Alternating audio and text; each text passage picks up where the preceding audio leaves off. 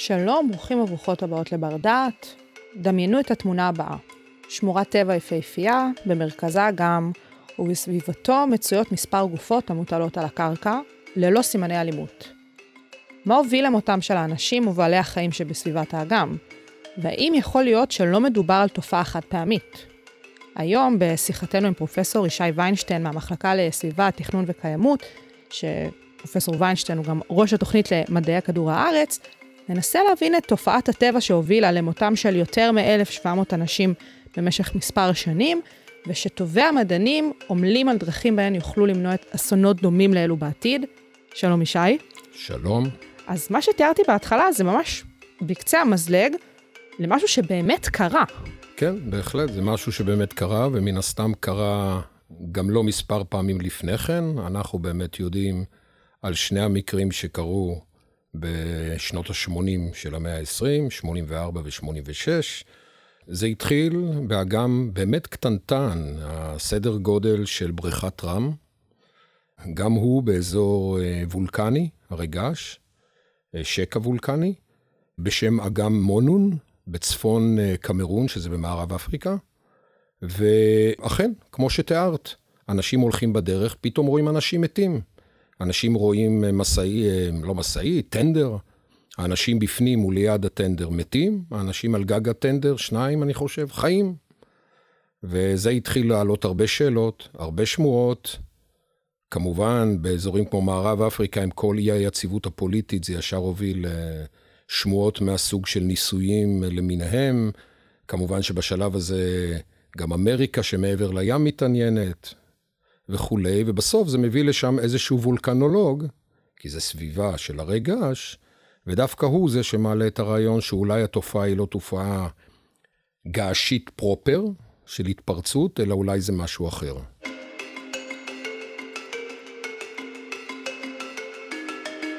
ישי, כפי שתיארת, זאת הפעם הראשונה שמקרה כזה תועד, זאת אומרת שבאמת אנחנו רואים איזשהו מקרה של אנשים וגם בעלי חיים שפתאום מתו. פתאום מתו, אף אחד לא כל כך יכול להבין ולהסביר מה קרה שם. זאת לא הפעם האחרונה, והפעם השנייה שזה קרה, בסמיכות לפעם הראשונה, גם מבחינה גיאוגרפית וגם מבחינת השנים, הייתה הרבה הרבה יותר חמורה, נכון? כן. זה קרה באגם קצת צפונה, 100 וקצת קילומטר צפונה, גם בקמרון, גם בסביבה וולקנית. לאגם הזה קוראים Lake Nyos, וצריך לציין באמת, שאולי אני אציין כאנקדוטה, הזכרתי שהיה איזה וולקנולוג שהגיע בעטייה של הפעם הראשונה מ Rhode Island, וולקנולוג מפורסם בשם סיגורדסון, פרופסור סיגורדסון, והוא העלה את ההשערה שבמה מדובר, ואם תרצי אני ארחיב בהמשך. הוא עוד לא הספיק לפרסם את זה. למעשה המאמר שהוא כתב, ונרחיב כנראה בהמשך, לא התקבל לכתב עת רב מוניטין בשם Science, ו... תוך כדי שלהגיש מחדש וכדומה, קרה האירוע השני, אגם ניוס. כי באמת כי... זה היה שנתיים אחרי? שנתיים, שנתיים, בדיוק. והאגם השני, חוץ טיפה יותר גדול, והאמת יותר עמוק, הראשון היה אגם של 60 מטר, עוד פעם, לא סוף העולם, קצת יותר מהכנרת, והשני כבר הוא 200 מטר, אבל עדיין הגודל הוא לא שונה בהרבה, ומה שקרה שם באמת היה, בבוטם ליין היה, שנהרגו 1,700 איש ואלפי אה, בעלי חיים. לדבר הזה כבר הצטרפו אנשים שחיו מעלה גם כי בעיקר אלה שנהרגו היו במורד של ערוץ מהאגם, גם על שפת האגם וגם במורד של ערוץ.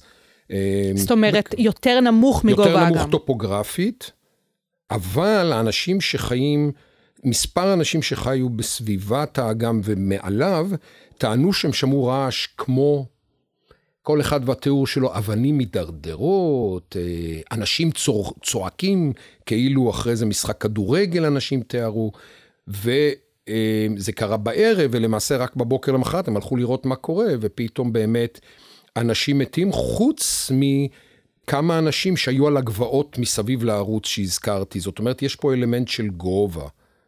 שבאמת ו... מעלה תהיות, מעלה ובסופו תהיות, של דבר יוביל אותנו למסקנות ומביא, שבאמת מביא המחקר למסקנות מוביל. שאם תרצי, אני יכול עכשיו אה, אה, להרחיב, שהסיפור הוא של גז. אבל זה שהסיפור של גז, למשל, אותו פרופסור שהגיע למקום הראשון מלכתחילה, זה עלה לו מיד. הוא ראה שלא קרתה פה, לא נזרקו פה סלעים, ולא היה פה פיצוץ של... אבל הוא חשב שמדובר ביציאה של גז, התפרצות שכללה רק גז. תמיד בהתפרצויות יש מלא גז. גזי גופרית, CO2, ובעיקר דווקא אדי מים. אז הוא חשב שהיה פה איזשהו סיפור של גז בהתפרצות.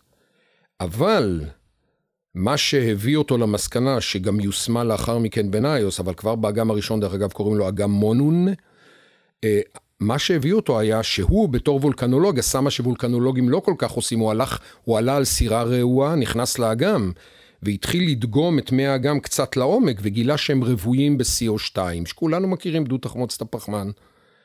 ואז עלה לו הרעיון, שאחרי זה הסתבר כנכון גם בלייק ניוס, שמדובר בגז שממלא את מי האגם, הגז עצמו בא אכן עם מקור וולקני, אבל זה לא התפרצות. זה משהו שגרם לגז לצאת מהמים, לצאת מהתמיסה, להתפשט בתור ענן דו תחמוצת הפחמן. צריך לזכור שדו תחמוצת הפחמן כבד מהאוויר, ולכן כשענן כזה, נאמר, יוצא מהאגם ומתפשט על פני השטח, הוא ילך למקומות נמוכים, וכמובן התוצאות.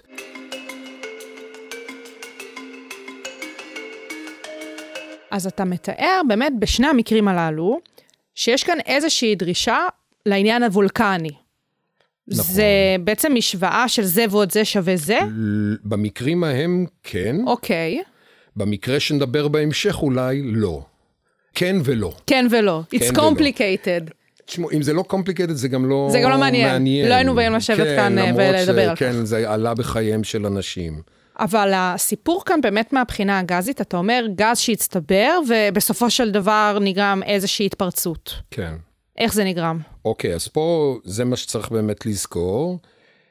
אם הגז היה יוצא אל פני האגם, לא הייתה בעיה. הוא היה כל הזמן... אה, היה יוצא גז, גם היה מתפזר ונגמר הסיפור. הבעיה היא שחלק מהגז, ודווקא במקרים האלה אפילו בעדיפות, מגיע לקרקעית האגם. אז גם בלייק, באגם מונון, שעומקו 60 מטר, ודאי באגם ניוס שעומקו כ-200 מטר, גז שיוצא לקרקעית האגם, כשזה 60, שזה 6 אטמוספירות, או 200 מטר, שזה 20 אטמוספירות. זאת אומרת, כל עשרה מטרים זה אטמוספירה. כל עשרה מטרים זה תוספת אטמוספירה, כל מי שצולל, ואני מניח שחלק מהשומעים אה, צוללים. אמ, זה אומר לחץ חזק מאוד. לחץ גדול מגביר בענק את המסיסות של גזים למיניהם, לא רק CO2. והמשמעות היא שכשהגז יוצא מלמטה, אין לו סיבה לבעבע ולצאת החוצה, הוא פשוט נמס במים. חלק אולי מבעבע, אבל חלק נמס. ולכן צריך פה שני דברים. א', את הגז שמגיע מלמטה, וב', אירוע שייקח את המים למעלה. ופה הנקודה החשובה. אם האגם הזה היה כנרת, בישראל זה לא היה קורה. כי? למה? כי הכנרת כל חורף מתערבבת. אגם שמתערבב כל הזמן, אין בעיה, אז גם אם מצטבר למטה בעומק גז, זה יוצא למעלה, נחשף לאטמוספירה, הגז יוצא, אולי עם הרבה, אז טיפה לא נעים, ונגמר הסיפור. הכנרת זה קורה בגלל שיש כניסה של מים מצפונה זה, ומדרומה. לא, הכנרת זה קורה בגלל ההתקררות בחורף, והיום זה 아, קורה אותו דבר גם בים המלח. אוקיי, אז פה זה סיפור בדיוק. של טמפרטורות. קוראים לזה אגם מונומיקטי, מתערבב פעם בשנה, יש אגמים שמתערבים פעמיים בשנה, יש אגמים שמתערבבים יותר. האגמים באפריקה, בגלל שאנחנו באזור קו המשווה, אין הבדל בטמפרטורה בין פני השטח לעומק לאורך כל ימות השנה.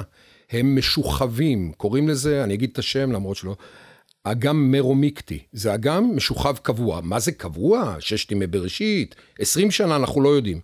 במצב כזה, ה-CO2 מצטבר, מצטבר, עד שקורה אירוע שמערבב את האגם. ופה באה השאלה הגדולה, מה קרה? איך נכון, זה התערבב פתאום? בדיוק. נכון להיום, אף אחד לא יודע איך יכול להגיד, אבל הסיבה יכולה להיות אוסף. כמובן, אם תהיה אירוע וולקני, אם יהיה, לא היה.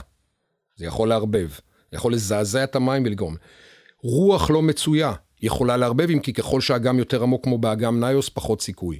במקרה של אגם ניוס, אחד הדברים שהעלו, זה היה שאולי הרעש שאנשים שמעו, ואחרי זה דרך אגב הם ראו ענן לבן, דווקא בלילה הם עדיין ראו ענן לבן, הרעש שהם שמעו יכול להיות שזה היה דרדרת אבנים שצנחה לתוך אגם עד לקרקעיתו, וערבבה את המים. והיא גרמה לערבוב המים. נכון להיום אין סגירה על הנושא הזה, אנחנו רואים שזה התערבב, הגז נפלט, חלק מהגז יצר בועות שגרמו ככל הנראה אולי לצונמון קטן באגם. שזה מדהים, כי אנחנו מדברים על אגם. שזה מדהים בפני עצמו, אבל הוא עצמו לא גרם לכלום. הגז שנפלט כגז, כענן גז, גרם גלש, למים להפוך לאגם. זאת אומרת, אנחנו צריכים פה צירוף של גזים, אגם משוחרר וטריגר שיהפוך אותו פעם בכמה זמן, במקרים מסוימים חס וחלילה כמובן.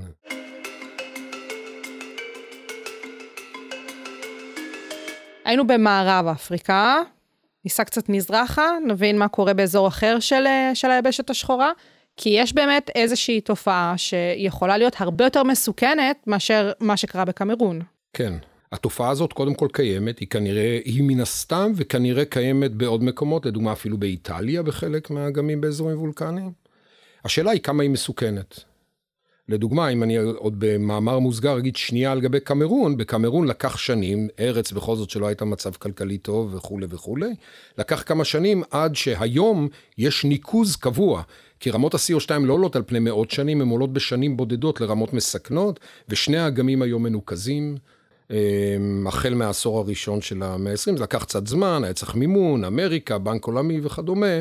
נכון להיום הם מנוקזים ברמה סבירה כדי למנוע אירועים כאלה בעתיד. זה שני האגמים האלה. אגמים אחרים קיימים, והאגם אולי בהקשר הזה המפורסם ביותר יושב בחלק המערבי של מה שאנחנו קוראים הבקעים המזרח אפריקאים, זה אגם קיבו.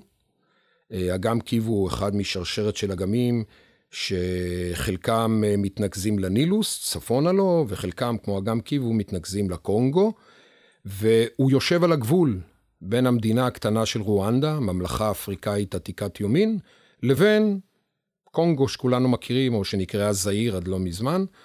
אה, אגם עמוק, מגיע לכמעט 500 מטר. סביבה, החלק הצפוני שלו, שהוא החלק העמוק, אה, יושב מתחת להרי געש פעילים עד פעילים מאוד, כולל אחד הרי הגעש המפורסמים ביותר בעולם והמסוכנים ביותר בעולם בתור עצמו, שזה הר הגעש ניר הגונגו, שהתפרץ לאחרונה באפריל 2021 וגבה חיים של 30 וכמה אנשים. אה, חיים שם גם הרבה אנשים. ולמה? כי זה נשמע סופר מסוכן. מה? למה חיים אנשים? לחיות שם. אה, זה, אני מציע לראיין את חווה אלברשטיין עם השיר על הר הגעש.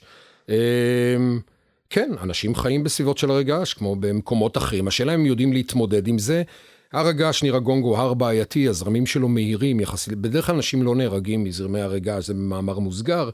אה, במקרה של ניר הגונגו כן, זה מזרמים מהירים, וכשאוכלוסייה בצד הקונגולזי של הגבול. הגבול עובר באמצע בין שני יישובים שהם אחד.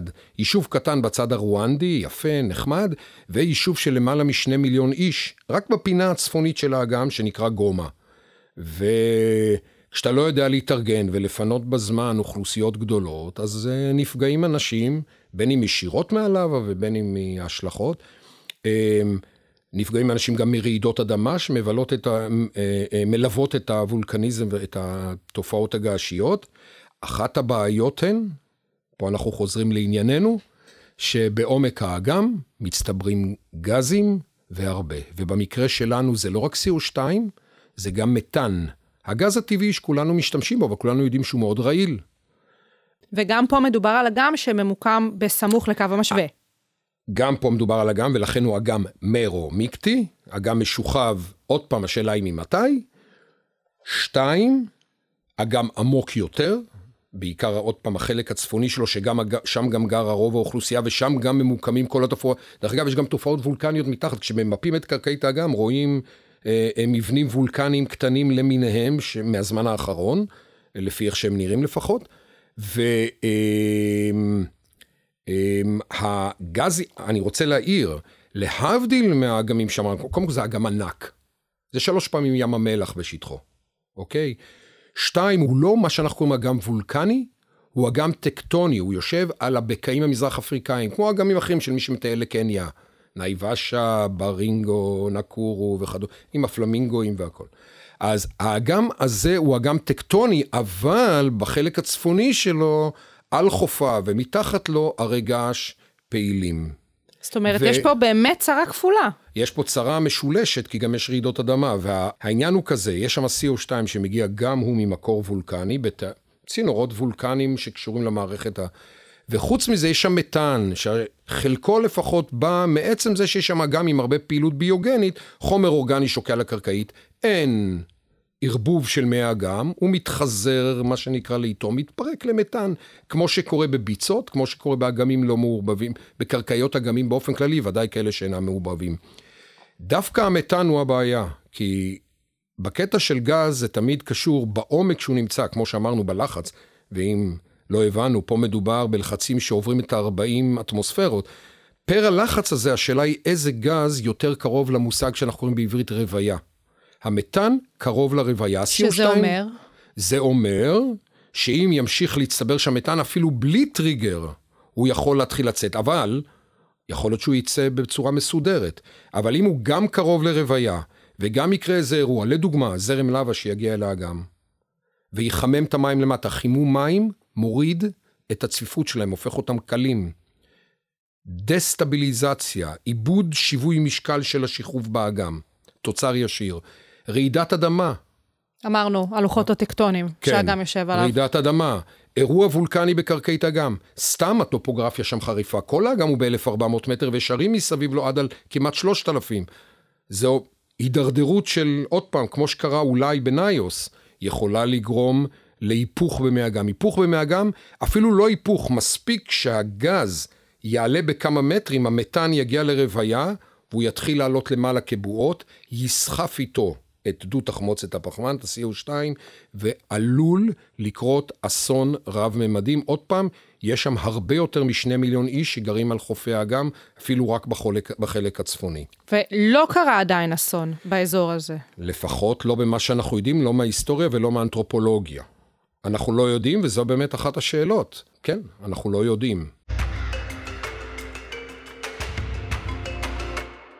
אישה, אנחנו באמת מתארים את התופעות האלו, שקורות באגמים, ספציפית דיברנו באמת על אה, שלושת האגמים אה, באפריקה, כי בסופו של דבר המיקום שלהם בסמוך לקו המשווה מאוד משפיע אה, על התופעות המסוכנות שיכולות אה, בסופו של דבר להיגרם.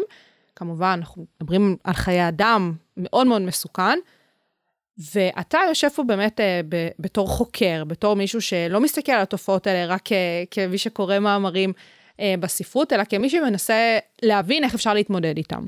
אז מה המדע, מה המחקר יכול לתרום לנו בשביל אה, לפתור את הבעיות הללו? כן, יש פה בעצם שתי שאלות שמעניינות אותנו וגם את האחרים. יש לא מעט קבוצות, אה, מאירופה בעיקר, ואנחנו הצטרפנו לאחרונה. מה שמעניין אותנו זה שני דברים. א', תמיד אפשר מההיסטוריה ללמוד על ההווה ועל העתיד. המטרה של, אחת השאלות הכי חשובות זה, אוקיי, כמו ששאלת אותי קודם, זה קרה בעבר? מתי זה קרה? מה, בהנחה שזה איזה משטר קבוע, פעם בכמה זמן האגם מתהפך וכן לא חס וחלילה גורם אה, לאסון? אז זו מטרה אחת. שתיים, שקשורה אליה, זה להבין את התהליכים שגורמים גם להצטברות הגזים, אבל גם לשחרוב הקבוע במי האגם. מה שקורה כרגע במי האגם הוא, קורה במי אגם קיב הוא דבר מאוד מוזר, שלא קורה בדרך כלל בגופי מים. המים למטה יותר חמים מהמים למעלה. זה נשמע הזוי, כי אני נגיד שאני נכנסת לים ואני מעמיקה, אז תמיד מרגיש כן. הרבה יותר קר למטה. ואם תעמיקי ל-500 מטר עוד יותר. אוי ואבוי לי. ובמקרה הזה, זה לא הסיפור. לא, אז על פניו, קודם כל זה מעורר שאלה, אם המים הם חמים, הם אמורים להיות קלים יותר. אלא שמדובר במים חמים שהם גם מלוכים יותר. לא מי ים, אבל מלוכים יותר. מה הסיפור? הסיפור הוא נביאה של מים, מה שאנחנו קוראים הידרוטרמליים בקרקעית האגם, שקשורים כנראה למערכת הוולקנית. המים האלה מביאים איתם גם מלחים וגם טמפרטורה גבוהה. הטמפרטורה לכשעצמה הייתה יכולה לפגום ביציבות השחרוב. המלחים הם מכבידים ומשך... יתרה מכך, ה-CO2 מכביד את המים, המתאן מקל את המים. זאת אומרת, יש לנו פה גורמים שונים. המטרה שלנו, ואנחנו באמת הולכים, התחלנו עם זה ואנחנו עכשיו הולכים לחזור לשם ולהתעמק בזה יותר, היא גם לנסות so called לתארך את השחרוב, ממתי האגם הזה לא יתערבב, פעם אחרונה. שתיים, להבין את הדינמיקה של המעיינות. זאת אומרת, כמה מים יוצאים שם למטה, מה בדיוק ההרכב שלהם, האם זה קבוע בזמן או זה משתנה משנה לשנה, כי היו טענות של איזה מישהי שעשתה שם את הדוקטורט, בחורה שוויצרית, שזה משתנה משנה לשנה, יש לזה חשיבות אדירה, אם ספיקת המעיינות שם בעומק משתנה משנה לשנה, זה יכול לפגוע ביציבות של האגם בלוחות זמנים קצרים, השאלה היא כמה זה משתנה וכן הלאה וכן הלאה. והדרך שלנו לעשות את זה, לתקוף את זה, אה, היא בעזרת מה שנקרא איזוטופים רדיואקטיביים, שזה מה שהמעבדה שלנו באוניברסיטת בר אילן עושה.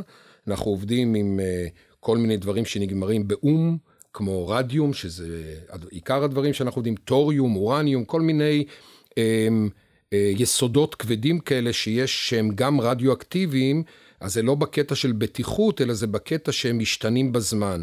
וזה שהם משתנים בזמן, מאפשר לנו לעקוב אחר תהליכים של מעברי חומר. לדוגמה, במקרה הזה, של, מעי... נביעה של מעיינות בקרקעית האגם.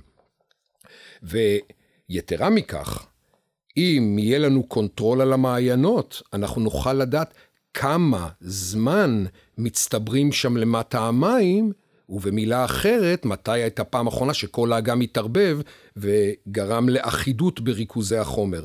כי מהרגע שהאגם לא מתערבב, בפני המים, במים הרדודים, אין אספקה של הדברים הרדיואקטיביים האלה, ומה שהיה שם בערבוב האחרון הולך ודועך. ובמילים פשוטות, זו הדרך שלנו לעקוב גם אחר הספיקות התת-ממיות. הבעיה היא לעשות את זה טכנית, כן? זה האתגר שלנו היום.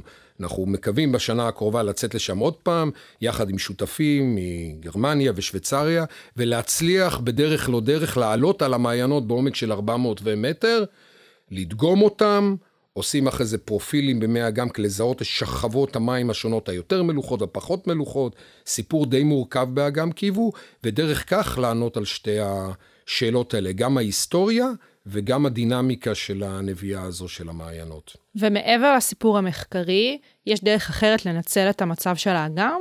כן, זה לא רק לנצל, זה גם השאלה של, אוקיי, אתם חוקרים ואתם עושים, אבל פה יש אנשים שחיים, איך לגמרי. מתמודדים עם זה. יש כן. ממש אוכלוסיות סביב האגם. אז, אז כן, אז חוקרים הציעו, ורואנדה אימצה את זה, והיום היא בפרויקטים מאוד גרנדיוזיים בשיתוף עם הרפובליקה הדמוק, הדמוקרטית של קונגו. אמ, וזה לניצול המתאן לחשמל. כבר היום, מי שמגיע לאגם קיוו, רואה אה, מספר אפסודות על פני אגם ומפעלים גדולים מאוד, מודרניים מאוד, על חופיו, כשהמטרה היא שליפת מתאן מהעומק, מעומק של מאות מטרים, הובלתו בצינורות לחוף, שרפתו, טורבינות, ייצור חשמל, התוצר הוא CO2, לוקחים את ה-CO2 עם המים שנשאבו מהעומק ומחדירים אותם חזרה לעומק. התוצאה היא כפולה. אחת, ניצול המתאן, או אפילו היא משולשת, ניצול המתאן לאנרגיה, לרמות, הם רוצים להגיע ביחד עם קונגו ל-700 מגוואט, שזה לא מעט, זה הרבה. אמ, ניצול המתאן לאנרגיה, הורדה, תיקח עשרות שנים, של כמות המתאן בעומק, צריך גם לזכור שזה כל הזמן מתחדש. בוודאי. ואחרון, ייצוב השחרוב, כי מחזירים את המים לא בפני השטח, אלא בעומק, מים גם קצת מלוכים וגם עם CO2, שהוא יותר כבוד מהמתאן שהוצע לפני כן. ממש להפוך את הלימון ללימונדה. בערך. סיפור החשמל הזה באגם. בוא נגיד, או, או להפוך את הקולה ללימונדה. את הקולה ללימונדה. את הסודה, כן. את הספרייט. כן. כי זה בסופו של דבר אה, מלוח. פרופסור ישי ויינשטיין מהמחלקה לסביבה, תכנון וקיימות, המון המון תודה. תודה רבה גם לך.